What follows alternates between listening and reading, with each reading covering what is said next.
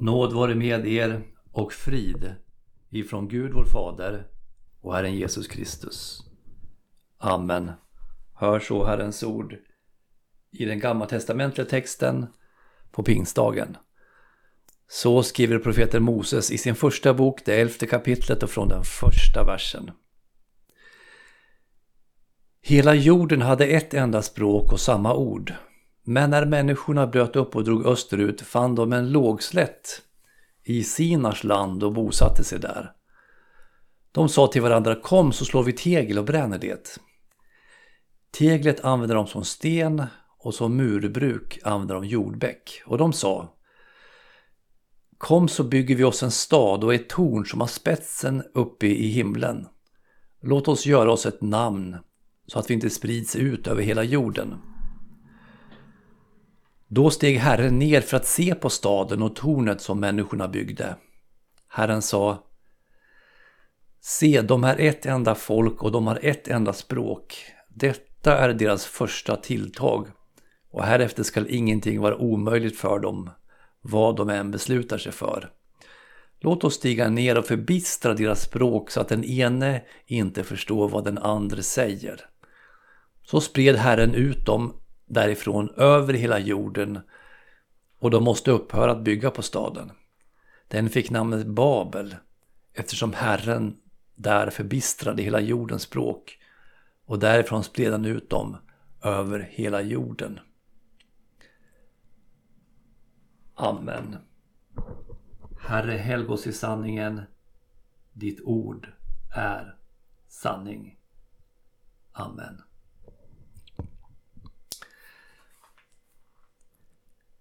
Enade vi stå, söndrade vi falla. Det är ett talesätt som jag tror många av oss hört. Det betyder ungefär, om vi håller ihop så klarar vi oss tillsammans. Men om var och en går åt sitt eget håll så klarar man sig sämre.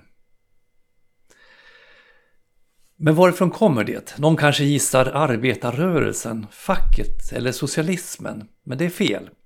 Även om dessa rörelser ofta citerar strofen enade vi stå, söndrade vi falla. När man talar om solidaritet och sammanhållning.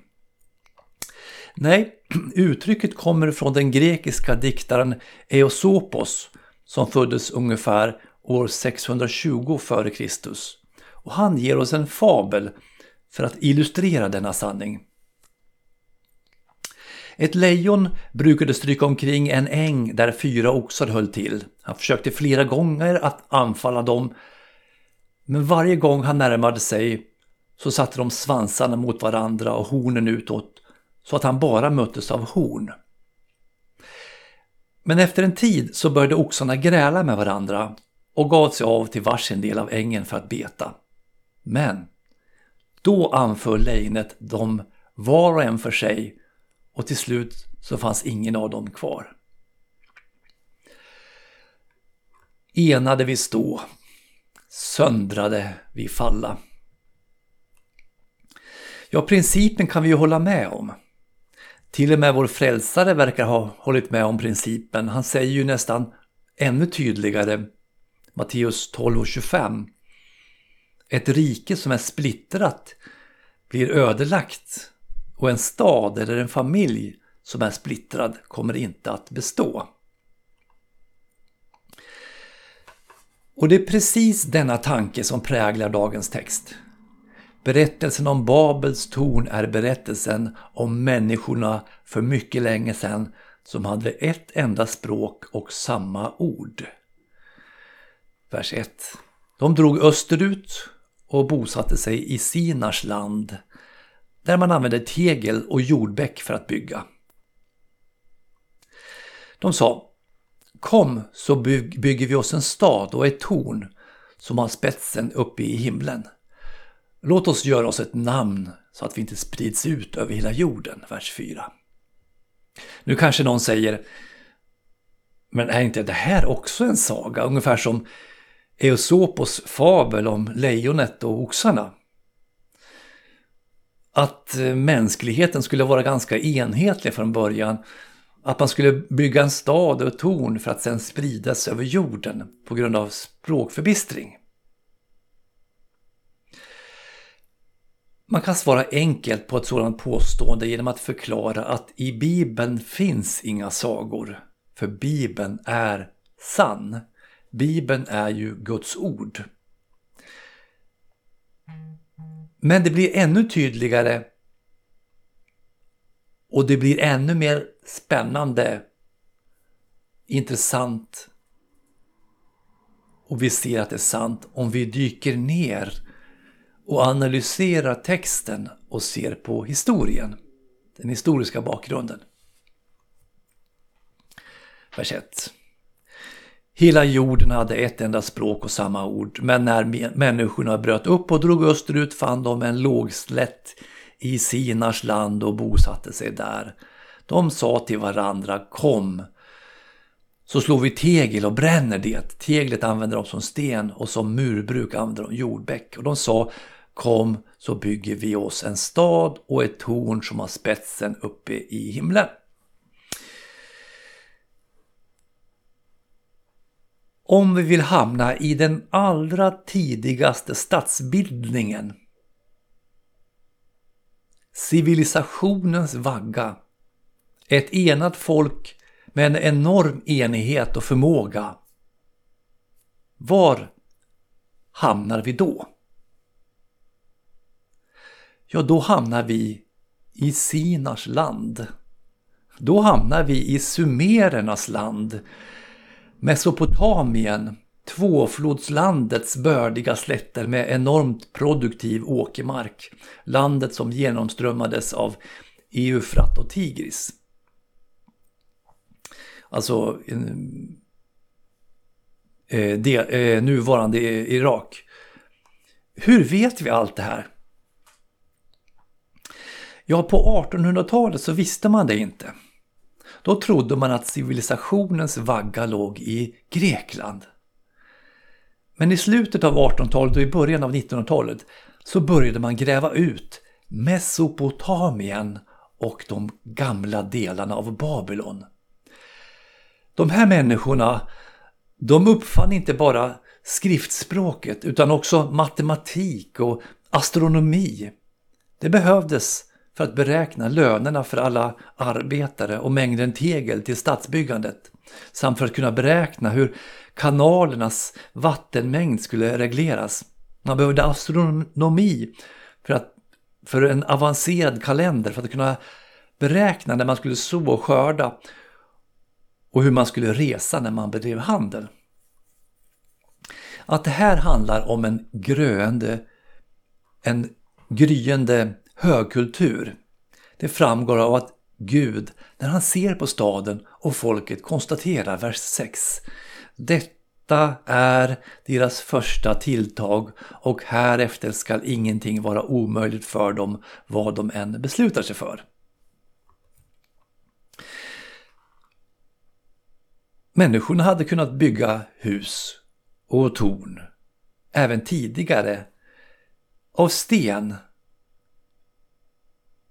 Men när man kommer ner mot Mesopotamiens slätt så finns inte sten i den mängden.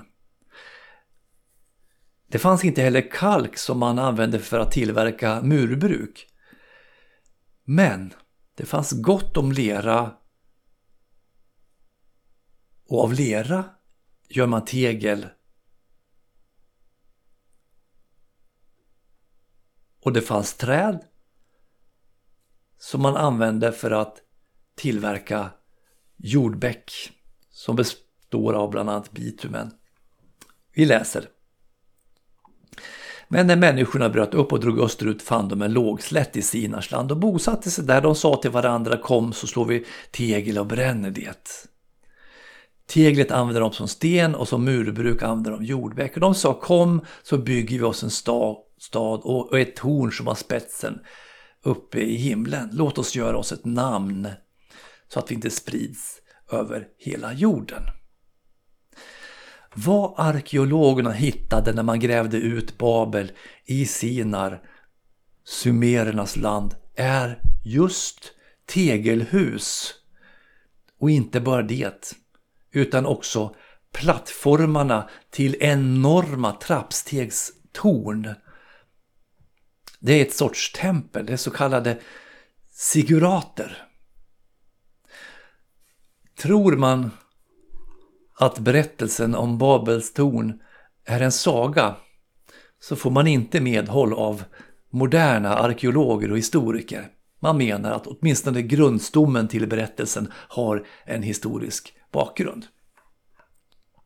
Det här det är ett väldigt tidigt skede i mänsklighetens historia. Vi vet inte exakt när Babels torn och staden byggdes, eftersom texten inte anger under vems tid allting byggdes och skedde. Mesopotamiens högkultur är den äldsta på jorden. Va? Men är inte Kinas och Egyptens högkulturer äldre? Svaret är faktiskt nej. Staden Babel, som man grävt ut i Sinars land, är faktiskt i sina äldsta delar äldre än både Sia-dynastin i Kina och Menes dynasti i Egypten. Bakgrunden till dagens text är det som skett innan. Gud hade dränkt en hel värld med syndafloden, men räddat den rättfärdige Noa och hans familj genom arken.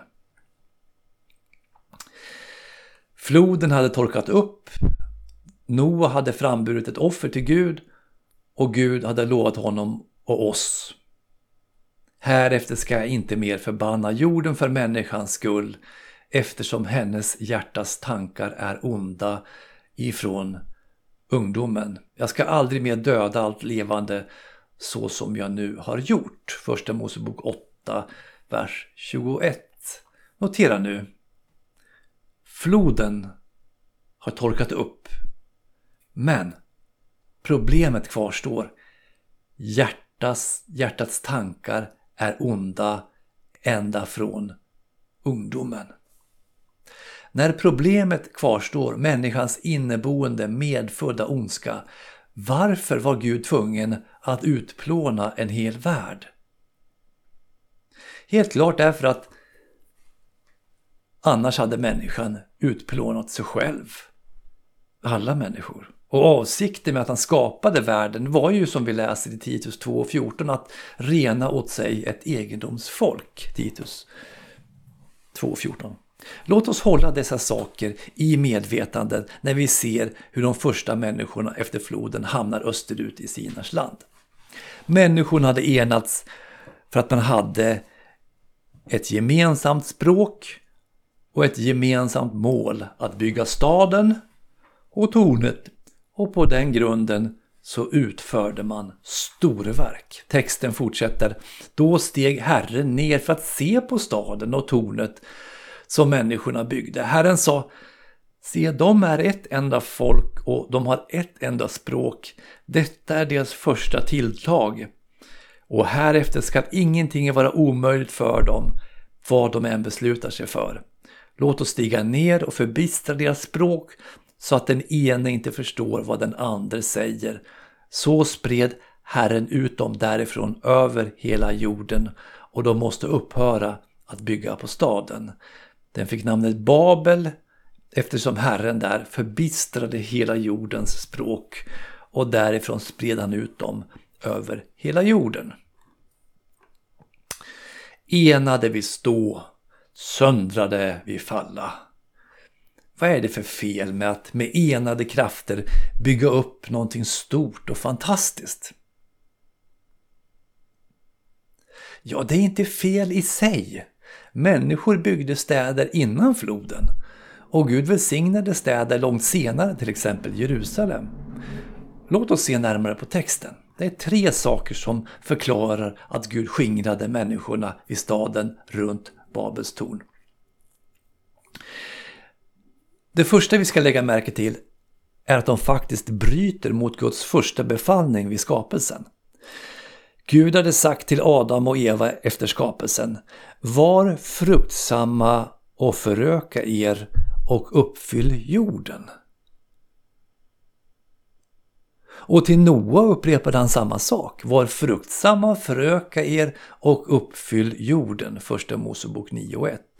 Men folket i Babel säger: kom, så bygger vi oss en stad och ett torn som har spetsen uppe i himlen. Låt oss göra oss ett namn,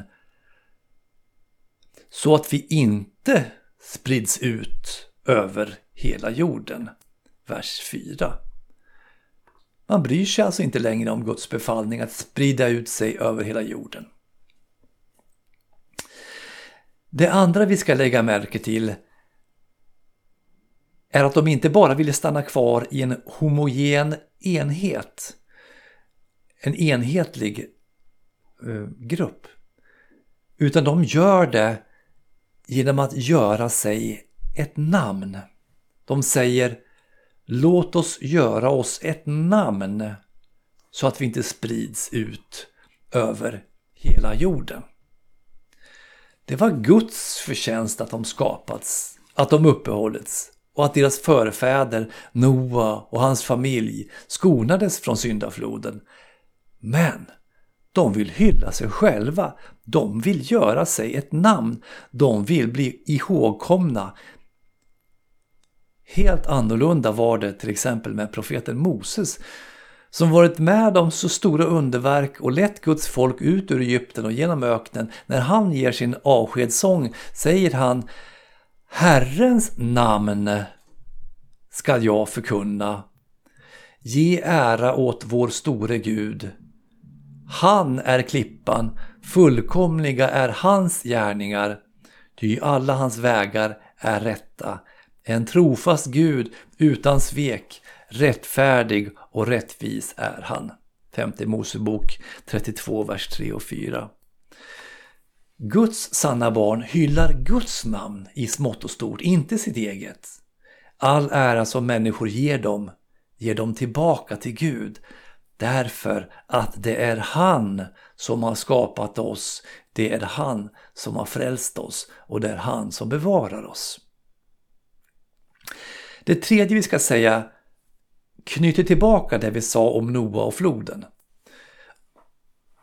Om Gud inte hade förskingrat dem, hade de utplånat sig själva eller fördärvat alla människors hjärtan med ondska, precis som folket innan floden. Gud konstaterar med en viss sorg: detta är deras första tilltag,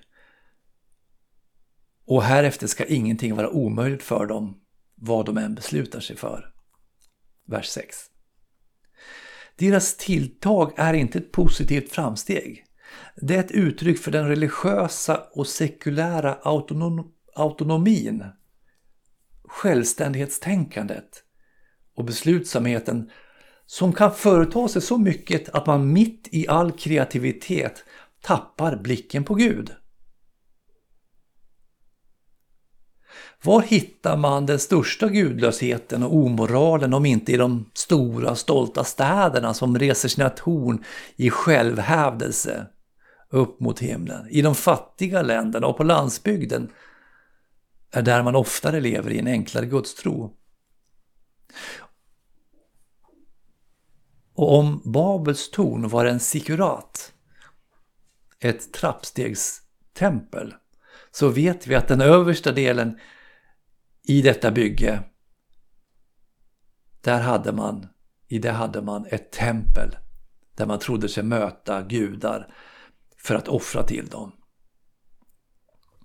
En del har funderat om man kan bygga så höga torn, man kunde bygga så höga torn på den tiden. Men det står inte att Babels torn reste sig rekordhögt. Det står bara att de hade den ambitionen.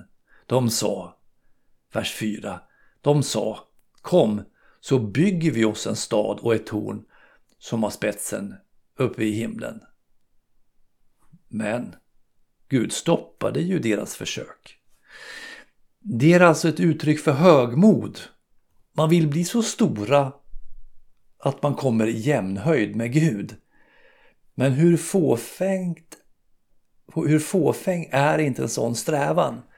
När Gud kommenterar dessa galna försök uttrycker han inte så lite humor och ironi. Det står där vers fem. Då steg Herren ner för att se på staden och tornet som människorna byggde. De trodde att de hade blivit stora i sina strävanden, men när Gud ska betrakta det så är det som om man måste ta fram förstoringsglaset och kliva ner och titta på det på nära håll.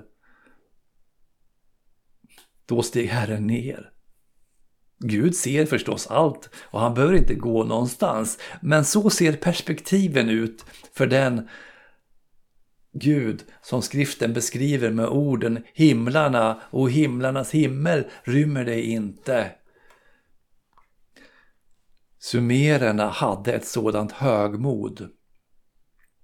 Men även senare, det mäktiga assyriska världsriket. Gud liknar dem hos Hesekiel vid ett träd, en ceder, och säger, Hesekiel trettioett, vers tio och följande, därför säger Herren, Herren så, efter, eftersom den har växt så hög och sträckt sin topp upp bland molnen och förhävt sig i sitt hjärta över att den var så hög, därför ska jag utelämna den åt den mäktige bland folken. Han ska behandla den som den förtjänar, ty för dess ogudaktighets skull har jag röjt den ur vägen. Främlingar, det grymmaste folk har fått hugga ner den och har låtit den ligga kvar. Har, har låtit den ligga.